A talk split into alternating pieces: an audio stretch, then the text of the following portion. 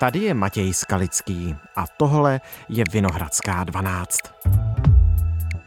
Za únikem stovek tajných dokumentů z Pentagonu stojí milovník zbraní, který si říká OG. Some authentic, some apparently doctored. Na světlo se dostaly citlivé informace o situaci na Ukrajině. mapping out Ukrainian military positions to assessments of international support for Ukraine. Kiev už ale popřel, že by ten únik mohl jejich plány jakkoliv ohrozit.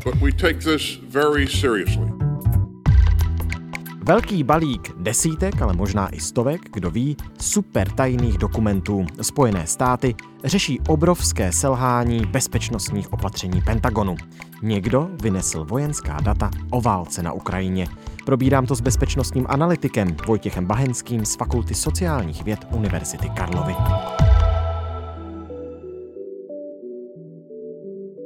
Dnes je pátek 14. dubna. Dobrý den, vítejte ve Vinohradské 12. Dobrý den, děkuji za pozvání. Uniklé vojenské, americké, supertajné dokumenty. O co se jedná? Fotografie, mapy? No, na tuhle otázku se odpovídá těžko, protože my vlastně nevíme úplně přesně, co všechno uniklo, co teprve ještě třeba se dostane na venek. A já si myslím, že by tady možná bylo dobré udělat si jen takovou velmi rychlou retrospektivu toho, co dnes víme, jak se ty dokumenty dostávaly ven, Hmm, protože, protože ony ty dokumenty jsou vlastně v různém stupni uveřejnění, řekněme. A navíc ona to není úplně nová informace, ale každým dnem se něco nového objeví. No přesně tak a minimálně už teď víme, že americká média mají k dispozici více dokumentů, než už popsali nebo už bylo zveřejněno. To znamená, že asi můžeme čekat, že ještě nové informace přijdou. Tak povídejte. Nicméně, no začalo to z toho, co dnes víme, co, co třeba teď ve čtvrtek napsal Washington Post, tak uniklo vlastně stovky materiálů se objevily na soukromém kanálu na Discordu, kde zřejmě nějaký relativně starší, tím myslím ale kolem 20 nebo 25, eh, zaměstnanec amerického pravděpodobně města obrany. Uh-huh. Pardon, jenom uh, Discord to je sociální síť používaná to, třeba ve velkém herní komunitu. Tak, ale je to sociální sítě, možná není úplně, je to víc uh, fórum, je, fórum četova, hmm. kombinace fóra, četovacích služeb, ale kde jsou uzavřený ty skupiny. Jo? Není to prostě Facebook, není to Twitter, hmm. funguje to trošku jinak. Je to něco přirovnává třeba k Teamsům nebo prostě ke jasně, Slacku. Jasně. A tento mladý člověk tam tedy něco zveřejnil? A, a tenhle pro svoji komunitu kamarádů, v podstatě, který většinou byli náctiletý dokonce, zveřejňoval evidentně od minimálně od ledna obrovské množství utajovaných dokumentů. Nevíme prostě přesně proč, dost možná proto, aby se vytahoval a to není úplně nové, že lidi zveřejňují utajované informace proto, aby vyhráli hádku na internetu nebo aby se jako vytahovali. Nicméně něco unikátním objemem. Za rozšiřováním tajných dokumentů Pentagonu stojí uživatel četovací platformy Discord – podle informací deníku The Washington Post jde o mladého muže se zájmem o zbraně a se sklony k rasismu, který si říká OG.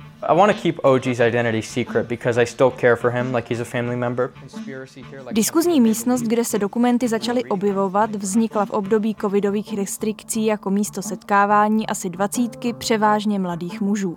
Některé z nich The Washington Post vyspovídal a podle těchto svědectví se v případě OGho spíš než o whistleblowing jednalo o snahu získat víc pozornosti. And as a sign of just anger, he just decided to post the full documents. Podle bližších informací deníku The New York Times ze čtvrtka by se měl pod přezdívkou OG skrývat 21-letý člen spravodajského křídla Massachusettské letecké národní gardy Spojených států amerických Jack Texeira. To on prý velké množství tajných dokumentů zveřejnil.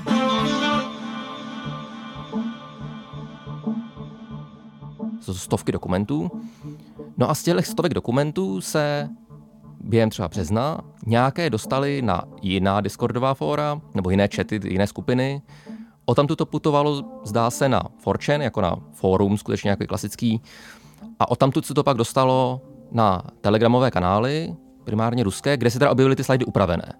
Tam vlastně začíná ta fáze, kdy jako, aha, aha. proto se tak často mluvilo o tom, že ty slajdy jsou upravené, mm-hmm. že tam skutečně byly ty slajdy, kde někdo velmi neuměle eh, modifikoval primárně teda to, co víme určitě počty obětí kdy se pokoušeli teda jako ti ruští autoři, a já bych předpokládal, že to spíš byli jako blogeři nebo načenci nějaký, ne přímo ruský stát, eh, se tvářit, že Ukrajina má mnohem víc obětí než Rusko. Mm-hmm. Počkejte, k tomu se tedy dostaneme a, no. a bavíme se znovu k té úvodní otázce. Dokumenty, fotografie, mapy, zase jako tím, že to není veřejný, já to neviděl. Mm. A vlastně my, to je jeden z problémů, my vlastně dodnes nevíme, kdo všechno k těm stovkám dokumentů nakonec se dostal. Protože oni, ty náctiletí kamarádi toho člověka, evidentně to jako neposílali dál, možná si to nastahovali k sobě do počítačů, nevíme přesně, kdo v té skupině byl, byli tam i cizí státní příslušníci, zřejmě tam byli i Ukrajinci a Rusové nějaký, ale se my nevíme, jestli oni to třeba předávali vlastní vládám, nebo jestli to prostě jako některý jako zdroje hovoří o tom, že vlastně to ignorovali, nebo že to považovali jenom za nějaké jako vytahování vlastně to moc nečetli. To znamená, že my jako nevíme, co všechno tam bylo. Jo. jo to, to, je jako, pro co mi jako vlastně špatně odpovídá trošku, nicméně hmm. on ten počet těch dokumentů, které se pak dostávali vence, postupně zužoval, tak jak to vlastně putovalo dál, že na těm telegramových kanálech se nakonec objevilo nějakých vlastně sedm briefingových slajdů.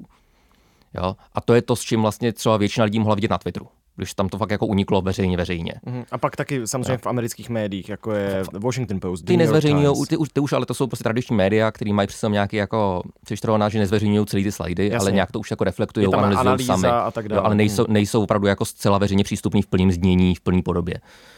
No a no. dobře, tak pokud tedy jsme je nikdo pořádně neviděli celé, tak v tuhle chvíli, tak jak jsem už říkal, že každým dnem se objeví nějaká nová informace, co zatím nejvíc mm, zajímavého nebo skandálního z nich jste vyčetl vy? Nebo z těch analýz, které jste četl, které analyzovaly ty dokumenty a informace v nich? Je, tak jako já bych nerad, jako, tak já jsem z toho nečet skandálního asi nic, protože jako, ale tak mě není letí skandalizovat. jo, že tam, myslím, že pro člověka, který se věnuje těmhle tématům, tak spoustu věcí prostě není překvapivých. To, že Amerika sleduje i svoje spojence, to prostě pro kohokoliv, kdo se nějak jako alespoň zálně věnuje jako spravodajství, jako není překvapivý. Ostatně všechny spravodajské služby prostě sledují i třeba politickou situaci u spojenců a tak dále. Mm-hmm, to, to je narážíte to, třeba na tu informaci sledování generálního tajemníka OSN Antonia Guterreše. Přesně tak, jo, to není překvapující. Zdá se, aspoň já tak tomu rozumím, že Rusko v podstatě chce za pomocí Antonia Guterreše eh, získat různé výhody při eh, de facto jakoby změkčování těch sankcí. Komentátor Českého rozhlasu Jan Fingerland. Eh, to znamená třeba propojení určitých bank do toho systému SWIFT a podobně. Můžeme použít... To, že má Amerika velmi rozvinuté systémy jako SIGINT, takzvaný jako Signals Intelligence, Uh, tedy jako spravodajství sledujícího mhm. vlastně jako typicky elektronické jako komunikace a tak dále, taky není překvapující. Jo. To, že Ukrajina má její tajné služby prostě mají jako operativce v Bělorusku nebo v Rusku, zase to není jako něco, co by nás mělo nějak skandalizovat. Jo. To znamená, ale věřím, že pro třeba obecnou populaci tam můžou být věci, které překvapí. Jo, včetně třeba toho, ano, jsou tady nějací příslušníci speciálních sil západních, kteří jsou na Ukrajině. To jsem četl na BBC, že podle BBC odhalili ty dokumenty přítomnost zvláštních jednotek z několika zemí právě na no. Ukrajině. A působí tam, jako že pozorují tu událost, nebo operují na té Ukrajině, jako že se zapojují aktivně do těch bojů? Já, já nevíme, ale považoval bych za strašně nepravděpodobný, že by se zapojovali do bojů. To je, to je jako, myslím, že velmi nepravděpodobný. Ostatně ty, ty počty tomu ani nenasvědčují jakkoliv. Já myslím, že jako nejpravděpodobnější varianta je, že tam pomáhají s výcvikem. A my víme i počty a konkrétní země. Um, myslím, že v těch dokumentech byly i počty osob a konkrétní země. Podle jednoho z těch dokumentů s datem 23. března operuje na Ukrajině 50 jednotek britských speciálních sil. To je prý vůbec nejvíc ze všech spojenců. Po Británii tak následují další členské státy na to. Třeba Lotyšsko tam prý má 17 speciálních jednotek, Francie 15, Spojené státy 14 a Nizozemsko jednoho člověka. Jak ale uvádí server Byť samozřejmě zase je to zatrálá informace, ale nepovažoval bych to něco skandálního. No a z těch posledních dní eh, další docela zajímavá informace je, která tedy už eh, trochu navazuje na to, co se tedy v těch dokumentech eh, patrně objevilo, totiž, že Ukrajina zřejmě musela změnit nějakým způsobem svoje vojenské plány, svoji vojenskou strategii v návaznosti na to, že tu byl ten únik supertajných dokumentů to můžeme je... potvrdit, že je pravdivá informace? No, ne, ne, potvrdit to nemůžeme určitě, protože my jsme ty plány neznali ani předtím, takže těžko víme, jestli se změnili. Zase otázka je, co mluvíme, o čem mluvíme, když mluvíme o vojenských plánech. Jo? To se můžeme, protože myslím, že lidi představí takové velké věci, jako našasování ofenzivy, jestli ofenziva vůbec proběhne. Jo? Ale oni to můžou být malé věci, jako rozmístění bezpečné obrany, rozmístění nějakých jednotek konkrétních a tak dále. Jo? Já jsem trošku skeptický k tomu, že by to vedlo k nějakým úplně jako drastickým změnám v těch plánech, protože za prvé minimálně z toho, co já jsem měl možnost vidět, což bylo skutečně těch pár slajdů, které se objevily jako zcela veřejně, tak jsem tam nenašel nic, co by mě indikovalo, nebo co by byly jako informace, které předpokládalo, že Rusko alespoň nějaké podobě neví. Hmm. Samozřejmě byly tam informace, které jsou velmi citlivé a u těch informací vždycky je důležité to, že i třeba pokud si zpravodajské služby Ruska myslí, že něco ví, tak tohle pro ně může být důležité potvrzení nebo důležité další indicie třeba toho. Jo, může třeba ruskou nevím, pomoct validovat nějaké jejich zdroje. Že to, co reportovali jejich zdroje, bylo pravdivé, protože to teď mají vlastně potvrzené z jiného zdroje.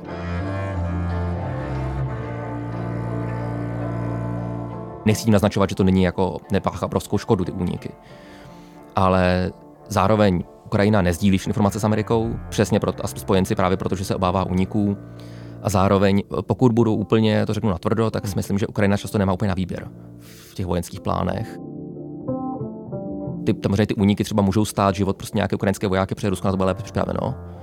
Ale obávám se, že Ukrajina si nemůže úplně dovolit jako odvolat celou ofenzivu nebo ji posunout o měsíce jinam. Jasně.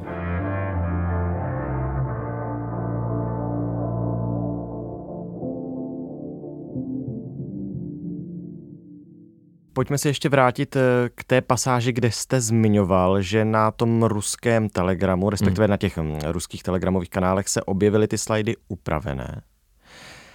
Takže lze předpokládat, že nějakým způsobem do toho Rusko šahalo na ty dokumenty a že je záměrně upravovalo? No my nevíme, myslím, že nevíme a nevím, jestli zjistíme, kdo je reálně upravil na těch kanálech. Uh-huh. Jo, jestli to byla prostě akce ruských spravodajských služeb, je to možný, ale upřímně bych nevylučoval, že to prostě bylo tak jako vlastně v té informační válce na sítích prostě se pokouší to zapojit kdokoliv, takovým jako lehce milicionářským přístupem, tak prostě bych nevylučoval, že to byli ruský nadšenci, kteří prostě někdy našli na Forčenu ty, ty slajdy a napadlo je, že je dobrý nápad to dát ven jako nějaký propagandistický materiál s upravenýma číslama.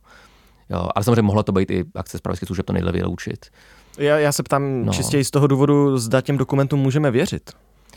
Z toho, co dnes víme, o tom, kdy a jak se dostali ven, jakým způsobem se dostávali ven, tak bych považoval strašně nepravděpodobný, že to je spravodajská hra, ať už jako americká nebo ruská. Mm-hmm. Jo.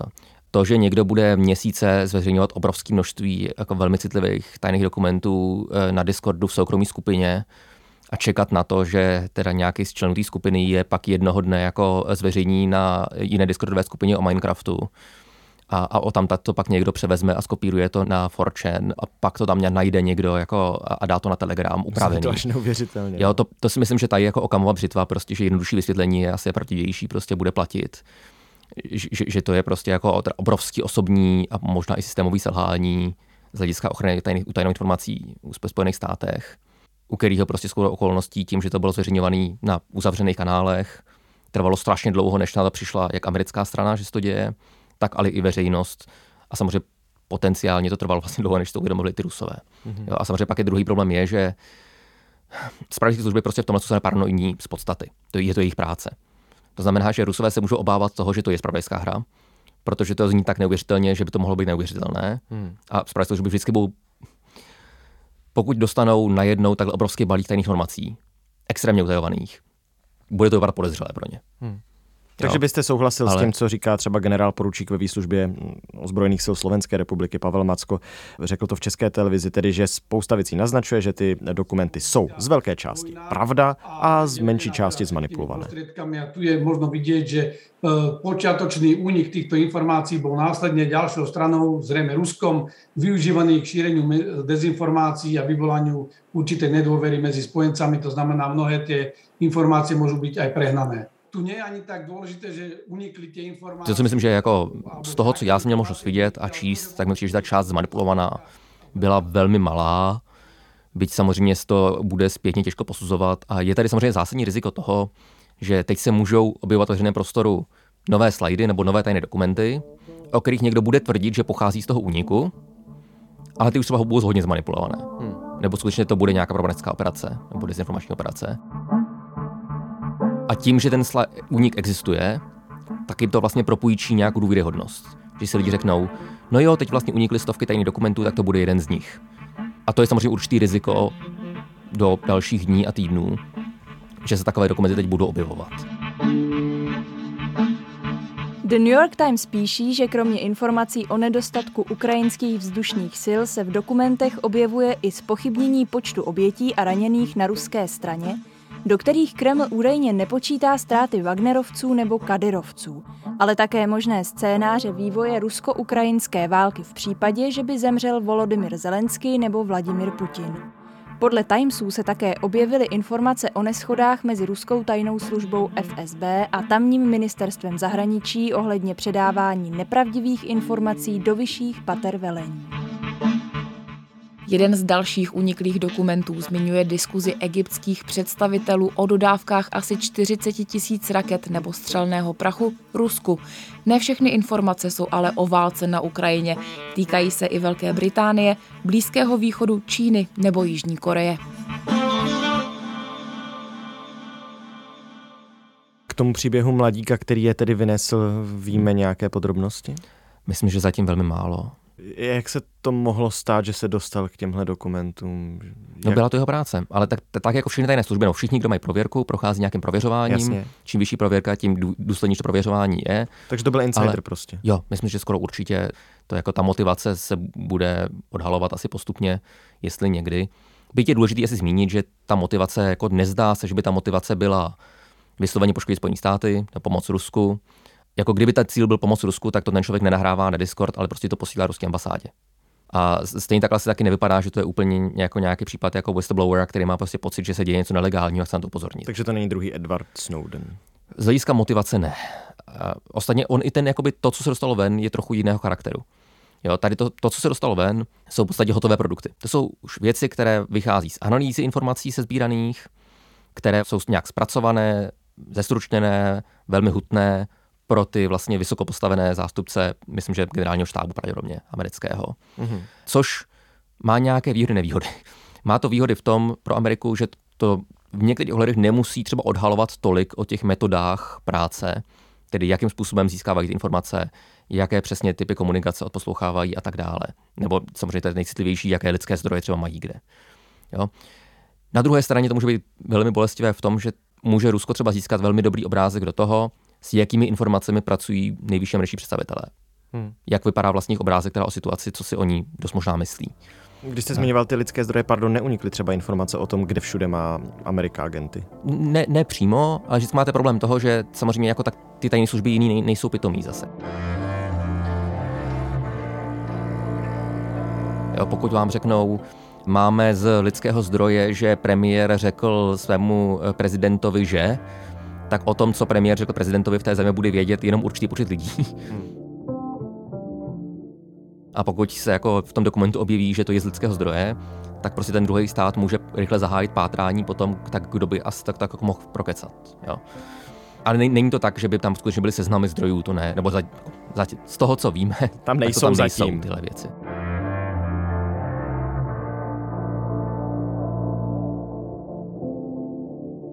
Považujete to za velké prolomení bezpečnostních pravidel a opatření Pentagonu? Ne, samozřejmě. Jo, to je, jo. je to, bezprecedentní? Bezprecedentní bych asi neřekl. Jo, těch případů bylo několik.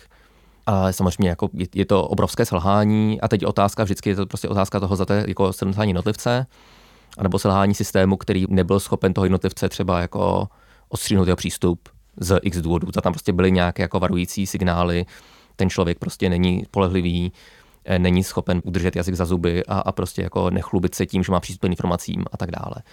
A když tu pardon otázku položím ještě trochu jinak, považujete za mnohem nebezpečnější ten únik jako takový, to znamená obsah, hmm. a nebo to, že k tomu jako došlo? To se nedá úplně oddělit tyhle dvě věci, podle mě upřímně. Jo. Hmm. Jo, protože ten, to, že tyhle věci unikají, je nebezpečné proto, protože mají takový obsah, který může, ta definice tajných informací je, že ty informace jsou jsou to informace, které můžou způsobit, a ty ta formulace i v České republice se liší podle toho, jaký stupeň utajení to je, ale zpravidla prostě vážnou škodu České republice, v případě České republiky. To znamená, že utajované je to, co může způsobit vážnou škodu. Takže vždycky, když uniknou utajované informace, tak to znamená, že uniklo něco, co by prostě nemělo jít ven, protože to způsobí škodu. Pokud se nebavíme o tom, že jsou třeba věci příliš utajované zbytečně nebo z nějakých jiných důvodů, jo, ale to jsou jako, asi jako jiné téma. A dá se to srovnat s něčím teda v minulosti, když jste říkal, že ty úniky už byly? No, dá se srovnat na několika úrovních. Z hlediska velikosti se to dá prostě srovnat asi s nějakými třeba se Snowdenem, Wikileaks, uh, Chelsea Manning, tady těma případama. Z hlediska formy a motivace se to dá srovnat s mnohem menšími úniky, které se děly třeba, že poměrně slavný případ na fórech počítačové hry War Thunder, kde prostě eh, někteří vojáci v rámci toho, aby vyhráli svoji diskuzi třeba s těma vývojářema, že mají špatně namodelované ty tanky v té hře, tak prostě dali ven kus utajovaného manuálu k tanku aby, aby ukázali, že ne, že oni řídí ten tank a oni vědí, že ten pancíř tam je jinak prostě. Mm-hmm. Jo, což je samozřejmě zase jako obrovský selhání a což zase služby vědí dlouhodobě, že potřeba lidí mít pravdu a předvádět se, že tu pravdu mají, prostě je riziko. Hmm. Jo, to je jako riziko ve všech státech, jako to je jedna z spravodajských metod, to, že pokud někdo plásne na internetu něco blbě, tak je občas překvapující, kolik lidí se přihlásí s tím, jako, že oni to vědí, jak to správně a dobrovolně tam nahlásí informace, které hlásit nemají. Tak Takže to je jako nějaký srovnání z hlediska formy spíš, hmm. jo, ale, ale ta kombinace rozsahu a formy je jako unikátní, myslím.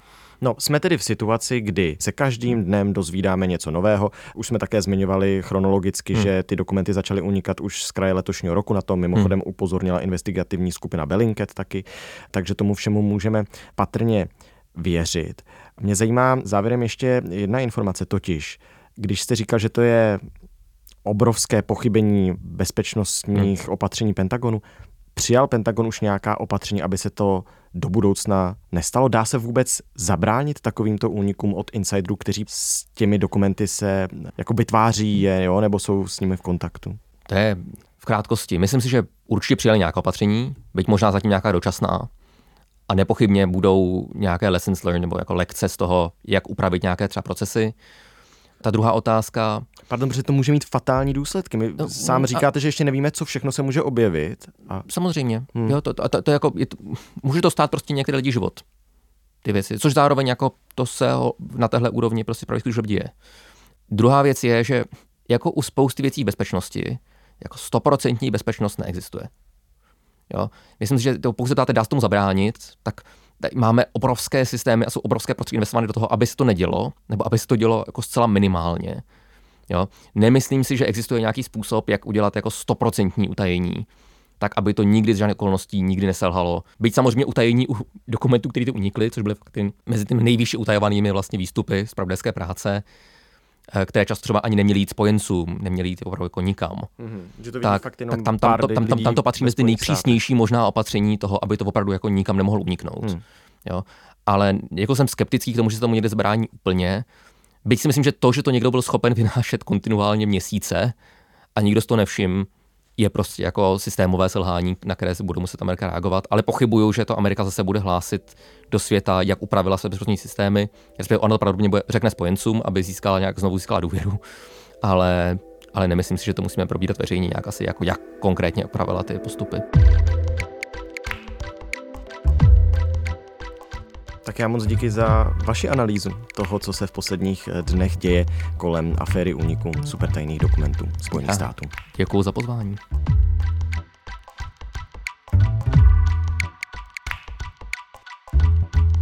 Tohle už je všechno z Vinohradské 12, z pravodajského podcastu Českého rozhlasu. Dnes s Vojtěchem Bahenským, bezpečnostním analytikem z Institutu politologických studií Fakulty sociálních věd Univerzity Karlovy. Probírali jsme nejnovější informace týkající se úniku velkého množství supertajných vojenských dokumentů USA. Tohle je poslední epizoda tohoto týdne. Znovu se uslyšíme zase po víkendu. Do té doby si můžete poslechnout kterýkoliv z našich minulých dílů. Věnovali jsme se třeba vládnímu chaosu kolem DPH nebo jedné pražské konferenci, na které se vymítal ďábel. Naslyšenou v pondělí.